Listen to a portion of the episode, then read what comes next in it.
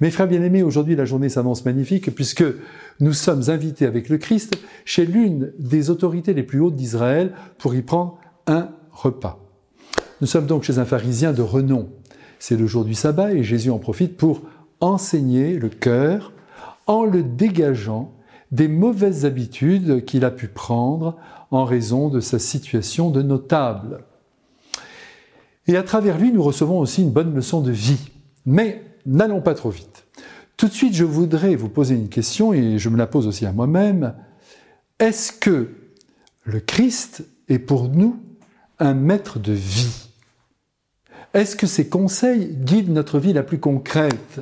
Est-ce que nous considérons l'Évangile comme le GPS de notre vie? Ou bien faisons-nous de lui un maître spirituel qui nous fait seulement entrer dans la connaissance de Dieu et dans l'univers de la prière? Alors qu'en pensez-vous? Attention, attention. L'incarnation de Dieu a été voulue pour nous apprendre à vivre jusqu'à modifier nos comportements, nos inclinations, qui défigurent la beauté de notre nature humaine. Donc il convient d'écouter le Christ quand il vient nous corriger de nos défauts. Et aujourd'hui, aujourd'hui, il attaque notre tendance à aimer les préséances, à vouloir passer devant les autres, à se considérer digne de toutes les attentions. Et pour ce faire, comme toujours, ben, il invente une histoire plus vraie que le réel, mais pour ne pas viser tout de même en pleine tête les pharisiens qui sont devant lui, il met en scène les invités d'une noce.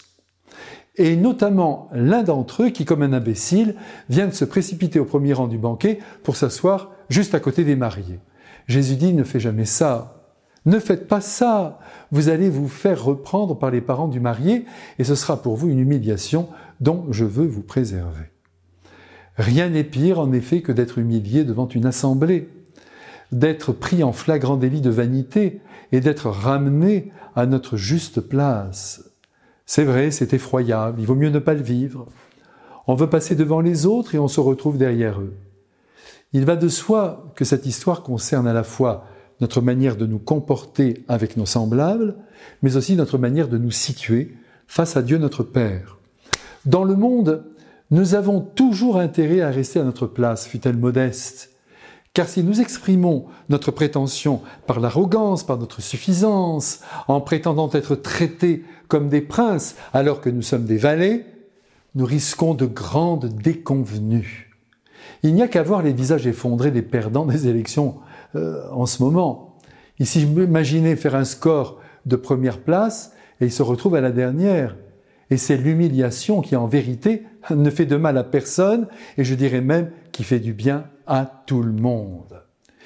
Et évidemment, en ce qui concerne notre relation avec Dieu, alors là, que personne ne fasse les malins.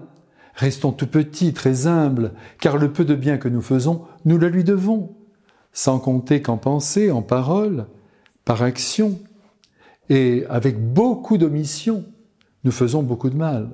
Mais oui.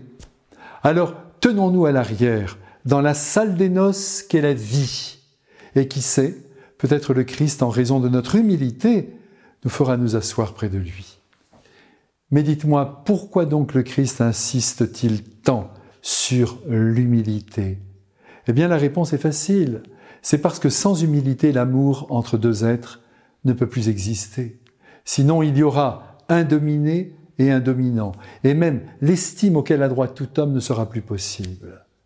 Aussi, nous sommes prévenus, qui s'abaisse sera élevé par Dieu, qui s'élève sera abaissé par Dieu. Que sa bénédiction maintenant nous aide à rester à notre place d'homme, qui est une bonne place. Amen.